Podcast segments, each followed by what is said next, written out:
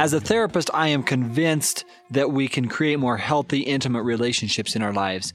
The problem is, is most of us live in fear and we have a hard time with trust and we have a hard time figuring out how to take charge of our life rather than letting it take charge of us.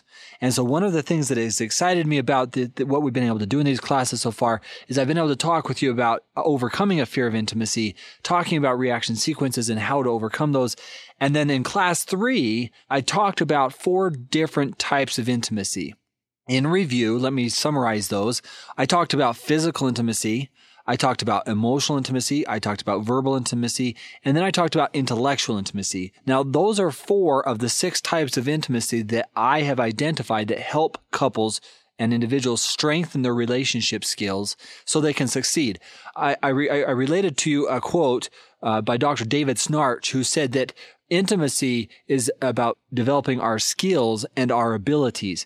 And so today I'm going to share with you two more types of intimacy. And in particular, as I talk about these two, I believe that these are literally the core or the foundation stone of what makes the other types of intimacy function.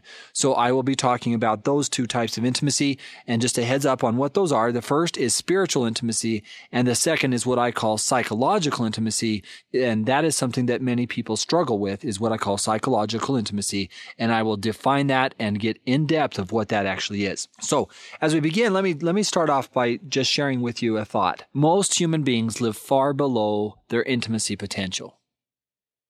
I want you to think about that for a second. Most individuals live far below their intimacy potential. Now, why would that be the case? Is it because of fear? Is it because we struggle to trust people? We are afraid of being hurt by people? And what I want to say is this if your fears have dictated your life, then what you have to do is you have to step back from those fears and ask yourself a question Why am I letting fear guide my life? rather than working and striving to create what I know can work.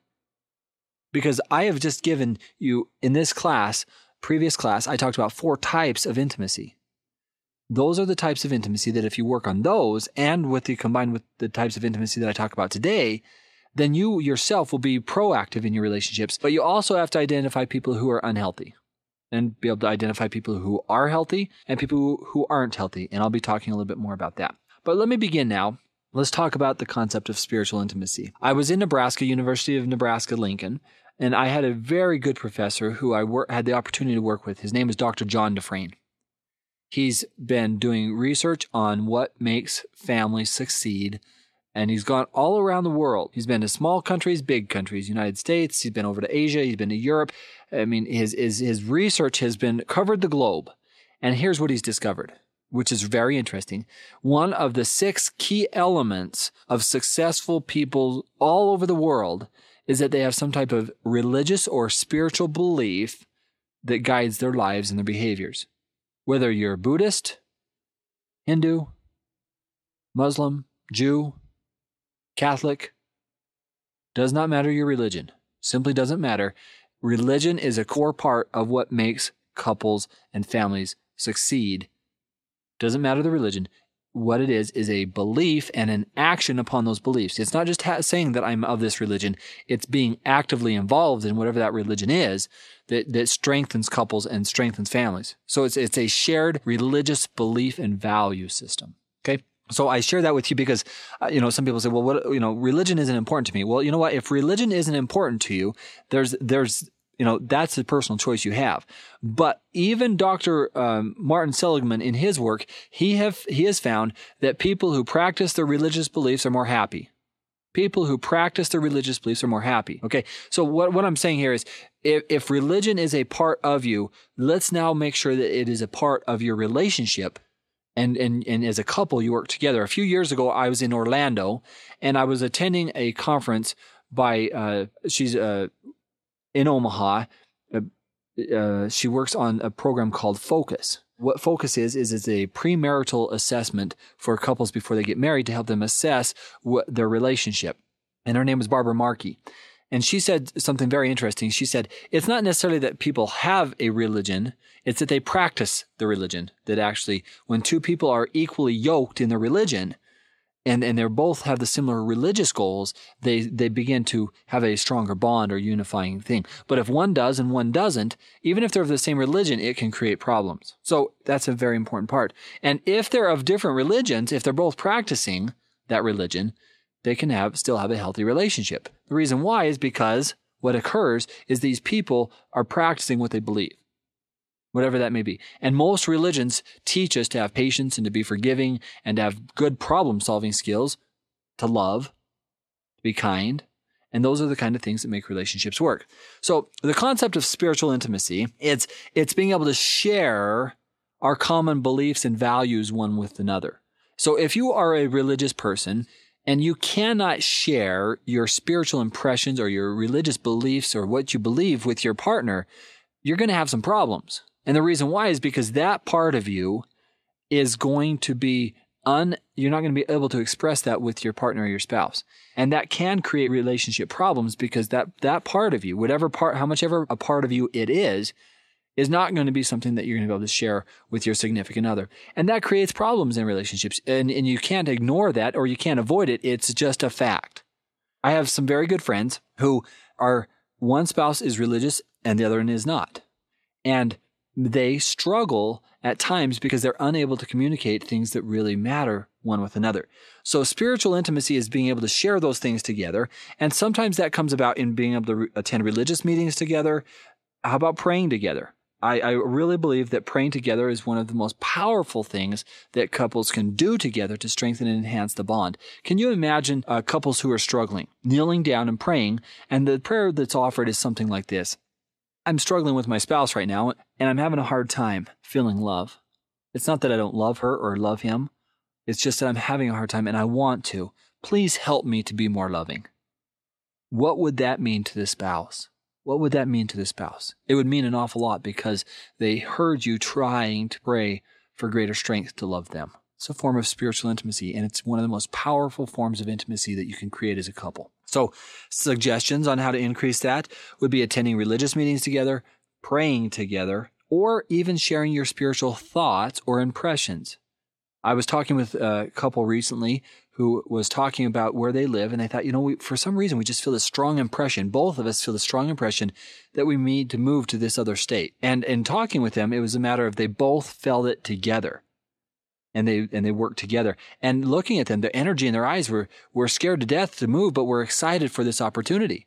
So they were willing to do that together. So that's one part of spiritual intimacy is where the couples they they share their thoughts one with another and they come up with a strategy. Now, another form of spiritual intimacy comes not only in our families, but in, in our in, environment. I was part of an experience uh, that happened to me a year ago. I was, uh, I'm a religious leader in my uh, local area and we had a, a tragedy occur. And one of our ward members, one of our one of the people that comes to our church, he was involved in a plane accident that killed him. And and, and this is a very powerful story uh, I received a phone call. I just come back from a jog. I, I was jogging, preparing. Uh, actually, was had been had just run the marathon, but was preparing for preparing for some other races. And so I, had been out running. I get up at six and go for my jog. I come back about seven o'clock, and there's a message on my phone. So I get this message and call up the family, and and his wife told me that uh, her husband had been in a plane accident and killed. And so I quickly showered and dressed and, and got over to her house. And as I entered the house, there was just an incredible feeling of peace, an incredible, incredibly powerful feeling. And as, as we kneeled down and as we, we said a prayer together, and as we prayed, there was just this incredible comfort that came upon us. And, and I, I can't describe it other than say it was a, a shared experience. Now, it's hard for people outside of that experience to understand. They can feel the tragedy or the loss of, of, of this good man. And he was, he was a very good man. And what occurred was so interesting. That day, as I drove around the neighborhood uh, on my way home, there were a lot of people outside, and, and just in talking with them, there was this heavy weight and this heavy oppression upon all of us. I mean, every one of us felt the weight of this loss. And yet, at the same time, there was a peace and a comfort that, that, that surrounded that home. Over the next few days, I went to their, their home multiple times, multiple times. And every time I went there, there was this, this feeling of peace and a feeling of comfort. even though they were struggling with some real challenges. It took the, the rescue workers three days to find the bodies of these individuals. And the, but the peace that came upon this family, I cannot describe it to an outsider other than to tell you that I know every time I went into this home, these people were strengthened with peace. Now, I've asked this lady for per- permission to tell this story because I want you to understand, I want you to understand literally what I'm sharing with you today is, is one of those experiences that creates spiritual intimacy. I mean, that is an experience that suppose I couldn't share that at all. Or suppose that you can share that kind of experience with your spouse or somebody that you care deeply about. That would limit the closeness in your relationship because that part of you you can't share one with another. But I share it with you because I want you to understand that when we share those intimations of the heart, we share those experiences, we create a deeper level of intimacy with one another. And that's what I call spiritual intimacy. There's a story by Viktor Frankl, which is a very powerful story. He was in a concentration camp. And, you know, after being in the concentration camp, if you've ever read his book, it's a phenomenal book. But eh, he says this. He said, if I had chosen, I could have died. Basically, he had been through so much pain and so much hurt, kicked, beaten, bruised, abused, and he had no clue whether his wife was living or dead. But an experience that he shared, which was so powerful, he said this. He said, as I, as I was walking with one of my buddies, I mean, literally, we were holding each other up. We were walking where we would spend the whole day digging a ditch, the whole entire day digging a ditch. He said, as, as we began walking, my friend said to me, if only our wives could see us now. And he said, that took my thought to my wife. And for the next bit, as we marched towards where we were going to be working during the day, I sat there and I contemplated about my wife and I contemplated about the memories that we had shared together and, and those experiences, those loving intimations of my heart. And he said, whether she was alive or dead, and this is the powerful part, whether she was living or dead, those memories of her stuck in my mind and helped me through my difficult time. And finally, I woke up when one of the guards hammered his butt of his gun into the guy ahead of me because he had fallen down and I and it took me back. But then we helped this guy get back up and they continued on their march and he said, But my mind went back to my wife. He said, Had I known now had I known then that she was dead, it would not have changed my perception and the memories that I had of her. Because I knew that I would see her again. Now, as I consider that, he had created those pleasant, positive memories with his wife. Regardless of whether she was living or dead, he, his memories in his mind brought him contentment and brought him peace.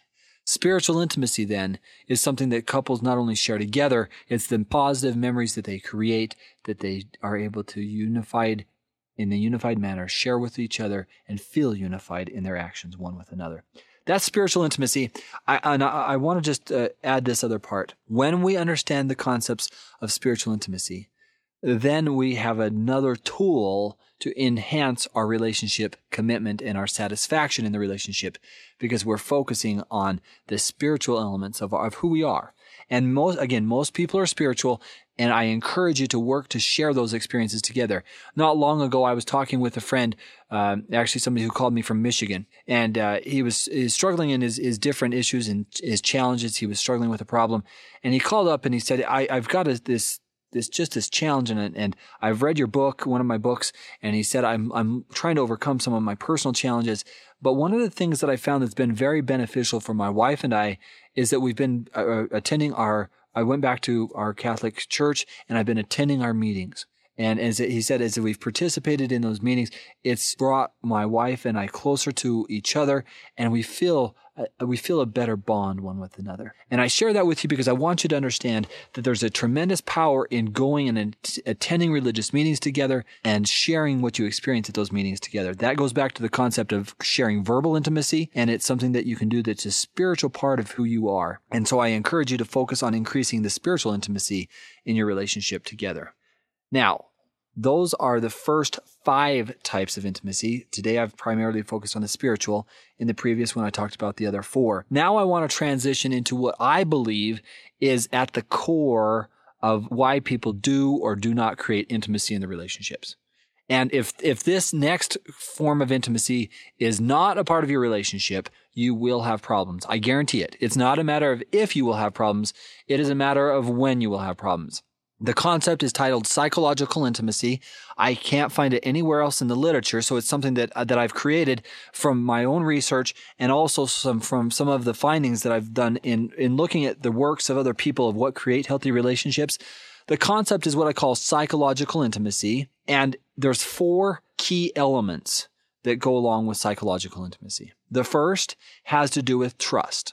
Trust is something that we feel in our minds it's not something that we can visibly touch. It's something that occurs in the relationship. It's, it's the trust in each other.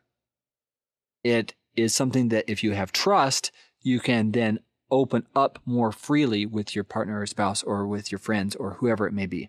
The next type of intimacy is what I call honesty or ne- next form of psychological intimacy is honesty.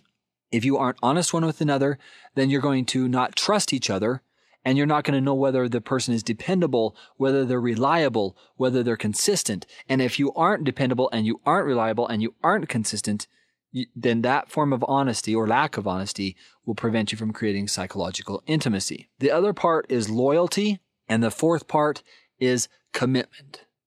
If you put those four areas into your relationship, you would have a what I would call a psychologically healthy relationship. Now, think about sexual intimacy. If a couple's having problems with sexual intimacy, it's probably because one of these forms of psychological intimacy have been betrayed. The trust is gone. Honesty is missing. There's a question of how committed you are to the relationship and who wants to have sex with someone that they don't know is committed to them. Who wants to open up their heart and share their verbal intimations with somebody that they don't know is being honest with them or truthful with them. So if we don't have psychological intimacy, I promise you, you will have problems in the rest of your areas of intimacy in your relationship. Psychological intimacy is at the core. It is the foundation of healthy, intimate relationships. Without it, you will struggle. So let me just uh, emphasize a little bit about the, the con- each of these concepts, these subpoints, trust, honesty, loyalty, and commitment as it relates with psychological intimacy. One of the things that I just can't emphasize enough is creating trust let me share a story as it relates with this. I was talking to this couple, and one of the spouses, one of the partners, had consistently lied to their to, to their partner. They just they just they had created an environment where they could their partner could not trust them. So here they come into my office, and when a couple comes into my office and I know that trust has been a problem, has been violated, I can almost always guarantee that there's going to be some type of conflict some type of arguing, some type of fighting. It's not, it's, it's just a guarantee. And so I said, so how often do you guys fight? And they said every day. And I said, what do you guys talk about? Well, he did this and he lied about this and he was, he, he's just not trustworthy. And I said, okay, so let's step back and say, what are you guys doing now to recreate or to develop the trust in your relationship? And she stopped and looked at, paused for a second. And he said, I've been trying to earn her back her trust, but she won't let me. Every, I mean, I, I've tried to be, I'm home on time. I call her when I'm on my way home. I, I do everything I can to be accountable to my, for my, the time I'm away. But every time I come home, it's, it's, I just get yelled at I get screamed at. And I said, well, that's normal because you've betrayed the trust. You, you've betrayed the trust. And right now she, she's going to take some time and it's going to take her some time to trust you. If you expect her to instantly forgive you, you're not giving her a chance to heal from what you did, the damage that you did to her. It takes time. He said, Oh. I said, Okay, so now let's talk about this. You betrayed the trust. You were dishonest with her. Now you're trying to say to her, I'm trying to be as honest as I can. But honesty by itself only comes with time. You have to be consistent. You have to be predictable. You have to be reliable. And then her trust in you will eventually begin to increase so those are two important concepts. So honesty and trust, they fit very well with the principle of integrity. And integrity is at the foundation of every healthy relationship. You lack integrity, you have problems. So as we begin to talk about this, he said to me, so I'm, I'm doing these things. And she said, well, he is doing those things. And I said, okay, because he's doing those things, does it help you now that we've talked about it? And he, she said, well, it does, but I'm afraid it won't last. I said, That's fair. And he said, I understand what you're saying now.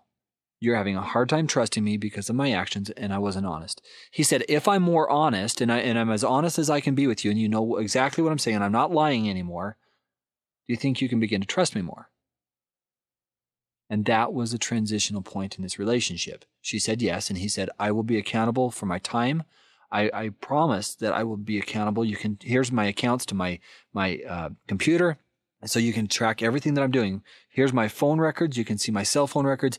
Basically, he said, I don't want anything to be held back from you. And that was the beginning point of their reclaiming the trust in their relationship. Now, were, were they through? Absolutely not. They still had a tremendous journey ahead of them, but that was the turning point where her anger was able to subside because he had been being accountable. So psychological intimacy in those two forms, trust and honesty, that's an example of it. Now let's look at let's look at this in another way. If you constantly have lied to your spouse, lie, lie, lie, lie, lie, dishonest, can you possibly expect that they're going to want to trust you or that they will easily trust you? Surely not. So if you have done that in the past, you have the opportunity to either change it now or you will destroy your relationship. It's that simple. You cannot be dishonest and lie to someone's face and expect them to instantly forgive you and to trust you. So it takes you time and it takes you being consistent. And you also have to make sure that you aren't lying. If you're lying, you will not succeed in your relationship. Sorry, won't work. Will not work. And that's a tough thing to say to people, but it's a fact. You can't lie and expect to succeed in relationships. There's a, one of my very favorite stories. It has to do with loyalty, and this is moving on to the third sub part of psychological intimacy. The story has to do with uh, Ronald and Nancy Reagan. There was a, a big luncheon that they were attend that that Nancy Reagan was attending, and her husband was not there. This is when he was the president of the United States, and he wasn't there. And one of the high up leaders of of another place, another country, or or someone in his own cabinet, they made a comment that was negative about her husband. She stopped the conversation, and she said, you are talking about my husband here, and I will not accept it. Do not talk about Ronald Reagan that way. Do not talk about my husband that way. And that changed the nature of that conversation that was being held. But I want you to think about that type of loyalty in a relationship. How many couples actually show that type of loyalty to their spouse? How many people stand up and say, This is my spouse. I don't want you talking bad about them? Now, if you were their spouse, how would you feel if you were Ronald Reagan in that situation and that story was related to you? How would you feel? Well, of course, you'd feel like, you know what, my spouse is by my side. Then what would you do for your spouse? You would reciprocate, you would value them. And in a healthy relationship, that's what we do. We are loyal to each other. We stand up for each other, we stick up for each other. That's what healthy people do. They stick up for each other. Now, they don't stick up for unhealthy behaviors. They stick up for healthy behaviors. And if they're finding that they're, say, for example, a, a husband is a little bit uh, more negative towards a child, then in private, you would go to that, your husband or wife, and you'd say, you know what? I feel like you're coming down a little bit harsh on this child. And then you would have a dialogue about it. But in front of your child, you wouldn't be doing that. You show loyalty to each other, but you don't allow for inappropriate behaviors to continue. Now, that's loyalty comes in also our fidelity one with another. We're loyal to each other. We're faithful to each other. That's a form of commitment that you cannot waver from if you want a healthy, intimate relationship. Now I want to transfer into the commitment part of psychological intimacy. If you're in a relationship and you cannot tell whether the person is committed to you or not, you're going to have problems. I'll give you two separate examples of this. The first example of this is a couple who is dating. They've been on three or four dates. They've gone out, had a good time, and then say the guy doesn't call. Now, we've had three or four good dates. It's been a lot of fun. And I've sensed that he's, he's starting to participate, starting to be a part. We're, we're kind of forming this relationship, but then he doesn't call. And then what happens to the female in this situation? The girl, she says, well, he doesn't like me. Well, if a person is committed to building a relationship, they're going to call you. They're going to contact you and they're not going to just disappear. So that's one example of a commitment or lack of a commitment in a relationship or, or to a potential relationship. And my point is this. So many times people say, well, he hasn't called in a week or two, but that's okay because he's busy or whatever. No, that's not okay. If you're committed to a relationship, you don't give significant amounts of time that are just disconnected. If you're going to disconnect, say, you know what, I'm really busy right now, whatever the truth may be, and I'm trying to figure out whether I want to continue in the relationship or not. Now, would that be strange in a dating relationship if somebody said that to you? Yeah, it would. But guess what? It's a whole lot more healthy than leaving them hanging for two weeks. So I'll you say, you know what? I'm going to be honest with you because that's the kind of person that I am. I just want to be honest. I'm trying to figure out whether I want to continue or not. I'm trying to figure out some of my own struggles. Let me think about it for a week or two and I'll, and I'll let me contact you then. Would that be okay? Now, that is a person who you know where they stand. That's the kind of a person that can create psychological intimacy because they don't play any mind games. They're straightforward, they're truthful, they're honest, and whether that's a male, or female, does not matter. That's a healthy way to communicate. Now, I know single people look at me when I say that and say, that just doesn't happen. I say, well, you can start if that's your experience. You could do that. You could do that. Now let's take the second example, and this is a married couple. And married couples show commitment to each other by their actions. But I know couples who disconnect and don't communicate for days at a time. And when you don't communicate, your partner starts to question, are, is there something wrong? Is there something wrong with the relationship? Are they going to quit? And what I call the biggest gun comes out. And when the biggest gun comes out, it's the biggest gun is the threat to the relationship. And that's the D word. What's divorce, right? And the big D word is, well, if this doesn't happen or this doesn't happen, I'm going to divorce you. That's the biggest gun possible. And that is the commitment gun that if you threaten that, it can destroy your relationship. So if you're not, if you're trying to figure out your own commitment level in a relationship, you ought to ask yourself a few questions. Why am I committed to this relationship? Now that's that, that's a pretty interesting question. Why am I committed to this relationship? Why why am I staying? If you're married, and this again, this is a strange thing to consider, but even in marriages, our commitment waxes and wanes. It goes up and it goes down. Sometimes we're much more committed than other times. And people don't realize that. I mean, think about it. You don't get married and your commitment level is the same. It varies. Sometimes you're very committed and sometimes your commitment may be down a little bit.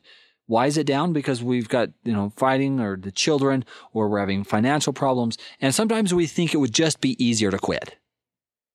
That's a real feeling for a lot of people.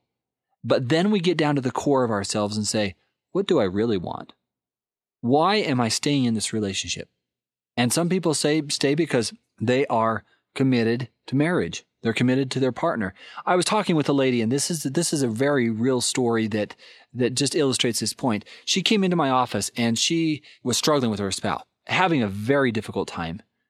And she just said, you know, he he's just disconnected. We've been married for 30 years. We're not close. He he criticizes me. He yells at me. And I stopped at that point. I said, so what do you need my help with? What, what can I help you with? And she said, well, I want to make the marriage work. I said, okay, that, that's understandable. I said, what do you love about your spouse? She thought. And I said, let me rephrase that. What is love to you? And she had a hard time.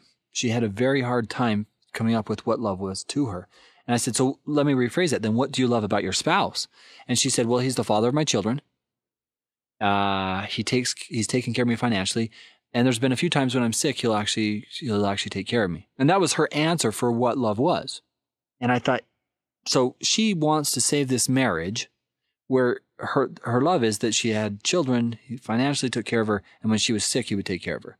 And, and, and I'm not a person who says, well, that's not enough reason to stay in the relationship, but her commitment was to this relationship and she wanted to make it work.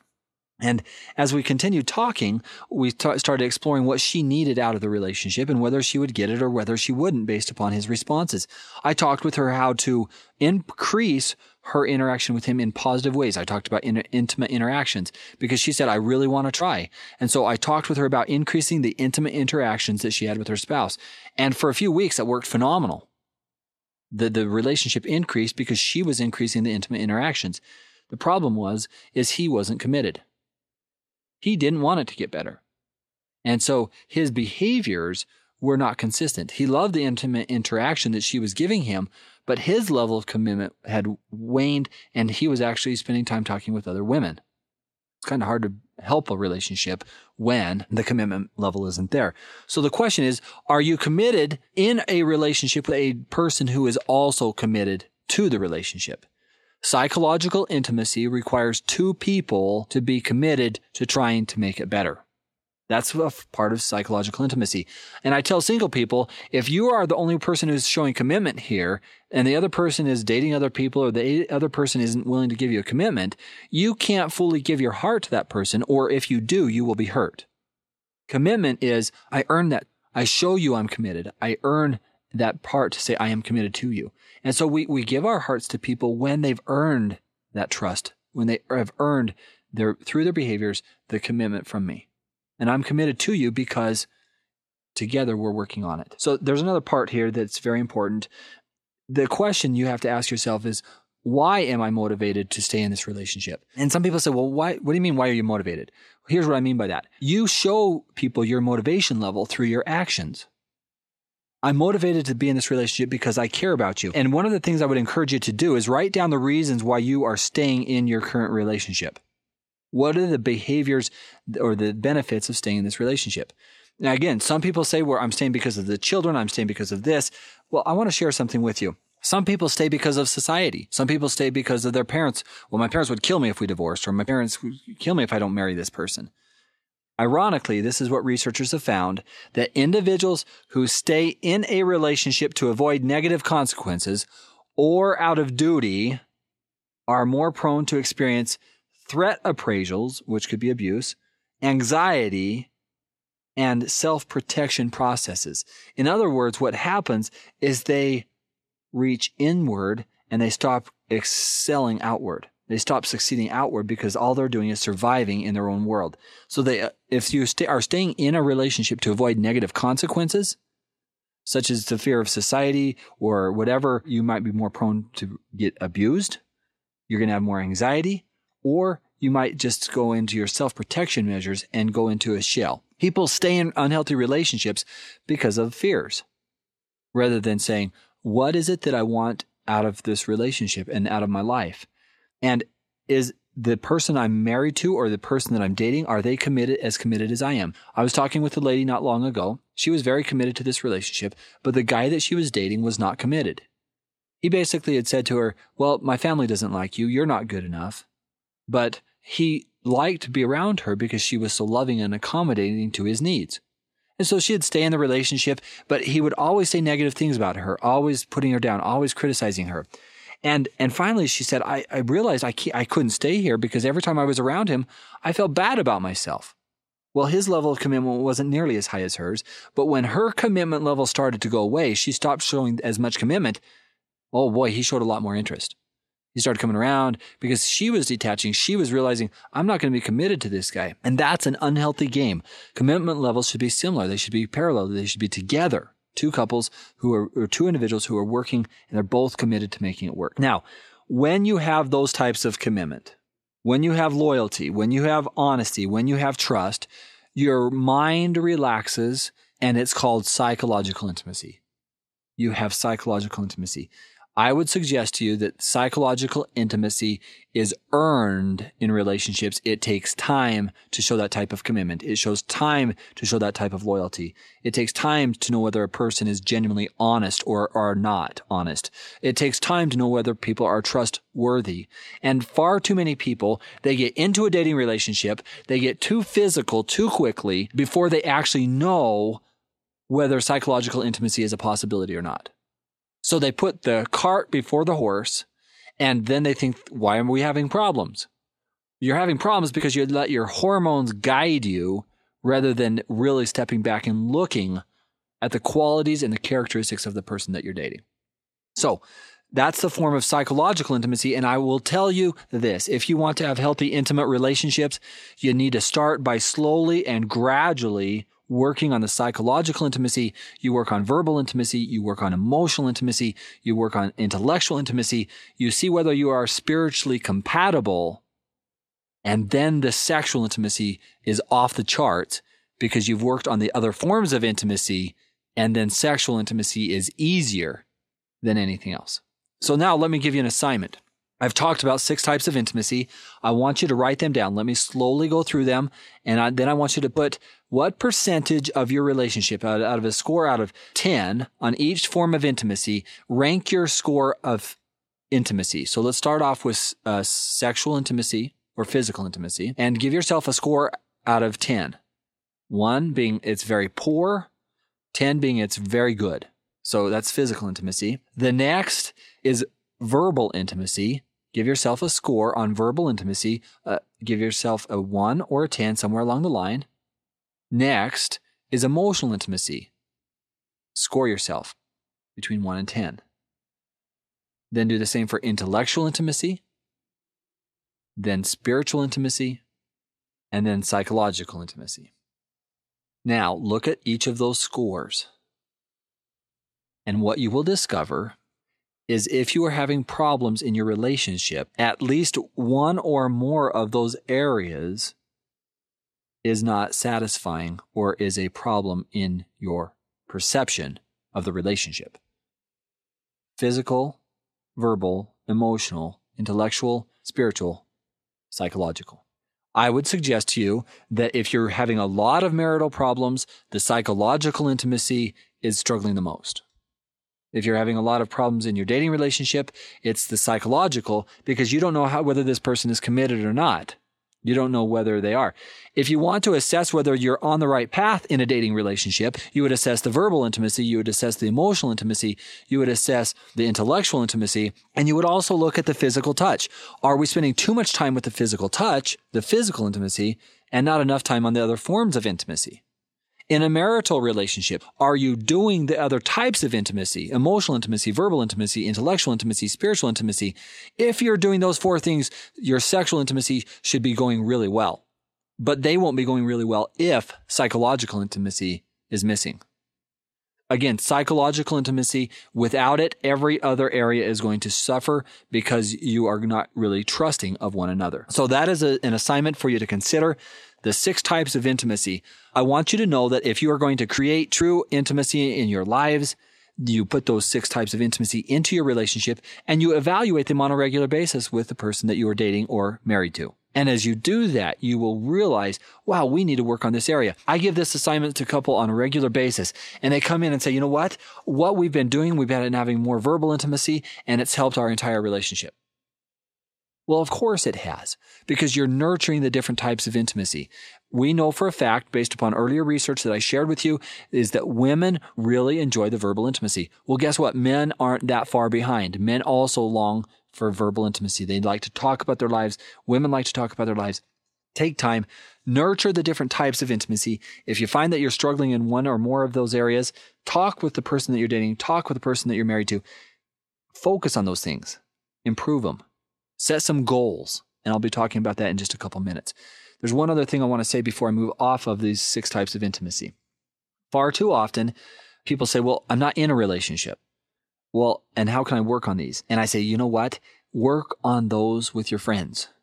Increase the verbal intimacy, increase the emotional intimacy, increase the intellectual intimacy with the people around you. And what you will discover is that you have fun friendships.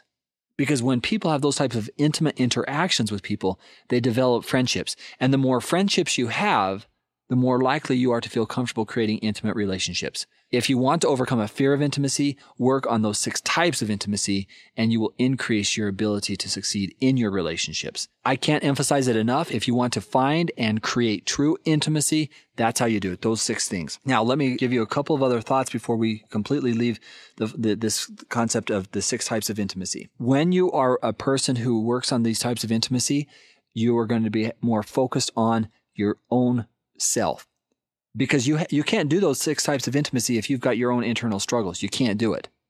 So you're going to spend some time working on yourself and saying, how good am I at the physical touch? How good am I at verbal intimacy? How good am I at emotional intimacy? How am I doing at intellectual intimacy? What about my spiritual well-being? Am I nurturing my inner self? Because if you're a spiritual person and you want to have a spiritual relationship, you have to nurture your inner spiritual stuff so you can create those types of relationships with other people. And then finally, how good are you at being honest and how good are you being truthful? And how committed are you? How loyal are you in your relationships? Very important for you to understand. Now, we've talked about in this, the last class and today, we've talked about the six types of intimacy and we've talked about intimate interactions. Let me just conclude with a couple of other thoughts as we as we prepare to close off this finding and creating true intimacy class series. Human beings desire intimacy. I started off this class by giving you a quote by Victor L. Brown. Victor L. Brown, he said the lives of most people are histories of their search for intimacy, of their attempts to be socially, physically, and emotionally close to others. I want to share a story that is a very powerful story that illustrates these forms of intimacy and really puts this whole perspective together. I was working with a couple who were struggling intensely. Just he had been struggling with an addiction. He had to cut off from from literally creating intimacy in, in his life and in his relationships. Uh, he would come home from a very long day at work. He would go into his room and he would basically isolate himself from his wife and his children. Day after day, week after week. Finally, she had shut down. They came into counseling. They started making progress. I introduced to them these types of intimacy they started doing a little bit better. And then he went back to some old behaviors and old habits and old patterns. And she came in and she said, I'm worn out. I just can't do it anymore. I'm tired of trying. I'm, it's just, it's just draining on me. And I'm, I, I just am falling out of love. And I said to her, so have you told him this? And she said, I haven't. And I said, well, I think it's only fair to him that you're honest with him and you tell him how you're feeling.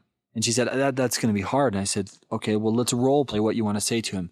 You just told me that you're falling out of love with him. If you were to tell him that, what would he say? And she said, I don't know. I said, well, let, let, uh, honestly, let's look at this. Do you love him? And she said, yes, I love him. I said, but you're falling out of love with him. And so what if you were to say, you know what? I love you, but I'm having a hard time feeling love for you right now. She said, okay, I, I, can, I can do that. And so she was just, she, we role played over the next few minutes and then she, and she went home. And, and she said to him, basically what she was doing is she was willing to put her marriage on the altar. And sometimes I tell couples, you, in order to create change, you have to put your, be willing to put your marriage on the altar. And she was being completely honest. She said, I want to have more closeness with you. I want to have more intimacy with you, but I don't feel like you care about what's going on in our family life. So as she talked for the very first time in his life, she's, he realized that she was willing to walk out the door and put the marriage on the marriage altar. And he said, For the very first time in my life, I felt loved. Now, that's a strange time to feel loved, isn't it? Strange time to feel loved when your partner is saying, I'm willing to walk out this door. And, and, and he said, It's the very first time I felt like somebody's, that she expressed her love for me, and I realized I didn't want her to go. And I said, So then what happened? And he said, For the very first time I felt loved, and this is what they came in and said to me the next time. He said, Initially, I was really ticked off at you for, you know, giving her permission to leave. And I said, you know, I don't blame you, but if we're honest and truthful, that's really how she was feeling. She was willing to walk away from this marriage. And he said, for I realized that she did love me and I don't want that. And, and that began a, a change process in them where he became more focused on understanding the intimacy in the relationship. He had been focused primarily on the physical intimacy and the need for physical intimacy. And she was asking more for the verbal and the emotional and the connection in the home the connection in the home, the intellectual intimacy.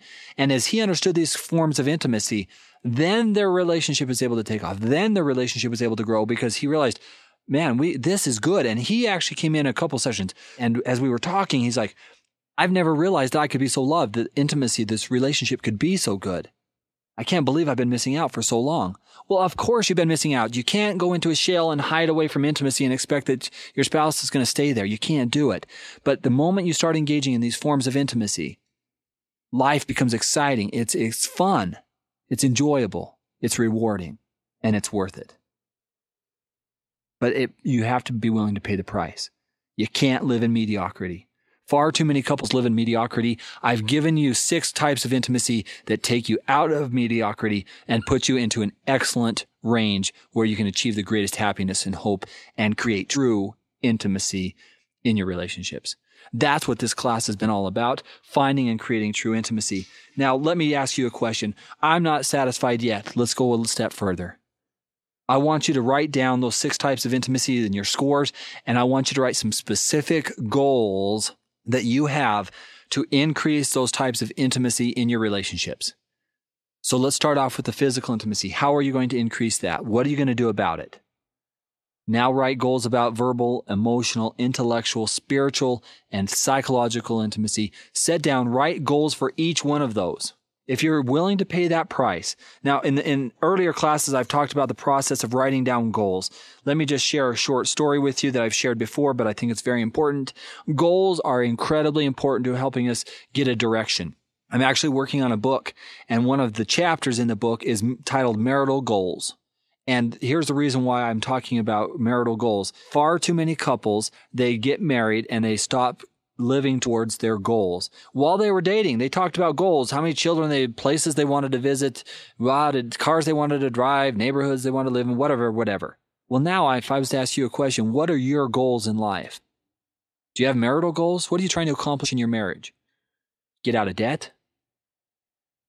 Buy a boat?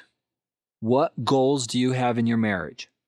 And are you taking the time to work on those goals together? Are they mutual goals? Are they individual goals? You need to have marital goals. And so I would suggest that you start off by increasing those types of intimacy as goals that will help you strengthen your relationship. I often share this story about uh, a Harvard study that was done in 1979. They interviewed Harvard graduates. Those Harvard graduates, what was amazing is 84% of them did not have goals. 13% had goals, but they were not written down. Only 3% of those Harvard graduates, Harvard graduates had goals. They've done subsequent studies that have found that in America, only about 3% of the entire population have written down goals. So what I'm saying to you today is I want you to have goals written down, written down. 10 years later, those Harvard graduates, those who had written down goals, 13, the 13% were making two times more money than those people who had no written down goals, who had no goals at all. Those who had their written down goals were making 10 times more money than those who did not have written down goals or goals at all. The point is, if you want to put your finances in order, you uh, better yet, your marriage or your relationships in order, write down the goals you have on how you're going to improve it. I've given you six types of intimacy that if you will do those things and you and your partner, the person you're dating, will sit down and write down those types of intimacy and how you want to improve and increase them and talk about them and work on them, you will be focusing on the positive things that help you create true intimacy in your relationship and in your marriages. That's what it's all about. You don't have to live in mediocrity. Take some time, write down your goals, work to achieve them, work to succeed in doing so. In conclusion, I want to conclude with a couple of things. Here's a general concept of how you can succeed in all relationships. First and foremost, you need to be able to find and create a safe environment. Do an analysis. Are you hanging around people who are making your life better? Or are you hanging around people who are making you feel down and horrible and ugly? Hang around people who lift you up. You can't hang around by the mud pit and not get dirty. But if you climb the mountain, you're going to be up there with a very select few people because not all people climb mountains. Go climb to the top of the mountain. Run the marathon. Do what it takes to put you in an environment where there's healthy people who are willing to pay the price. If you're single, especially expect people to pay the price. If you're married, invite your partner to join you on a journey up to the top of the mountain. Sit down, talk with them about these six types of intimacy, and then you will be able to find more joy and happiness in your life. Next is return to your high self worth. In the earlier class, I talked about how to create high self worth within our own lives and in our own souls. You might want to go review that because if you don't believe you deserve good or intimacy in your life, you need to analyze that and find out why and return to who you really are, a person of infinite worth and value. That's who you really are. Number three is understand the climate of the people around you because the people, the climate around you will help you know who's trustworthy and who's not trustworthy and engage in relationships with people who can be psychologically intimate, honest, truthful, loyal, committed. And finally, as you find and create true intimacy, share yourself with other people. If you're going to be increasing the intimacy in your life and your relationships, you've got to share part of you. That means you've got to be comfortable with yourself. That means you've got to develop yourself, get more knowledge, listen to more classes like this one, and increase your, your own awareness so you can have true intimacy in your relationships. If you will do those four things, create a safe environment, return to high self worth, understand the climate of the people around you, and then share yourself with other people. You will begin to succeed in all of your relationships. Good luck in your journey to finding and creating true intimacy in your life and your relationships. Don't ever settle for mediocrity.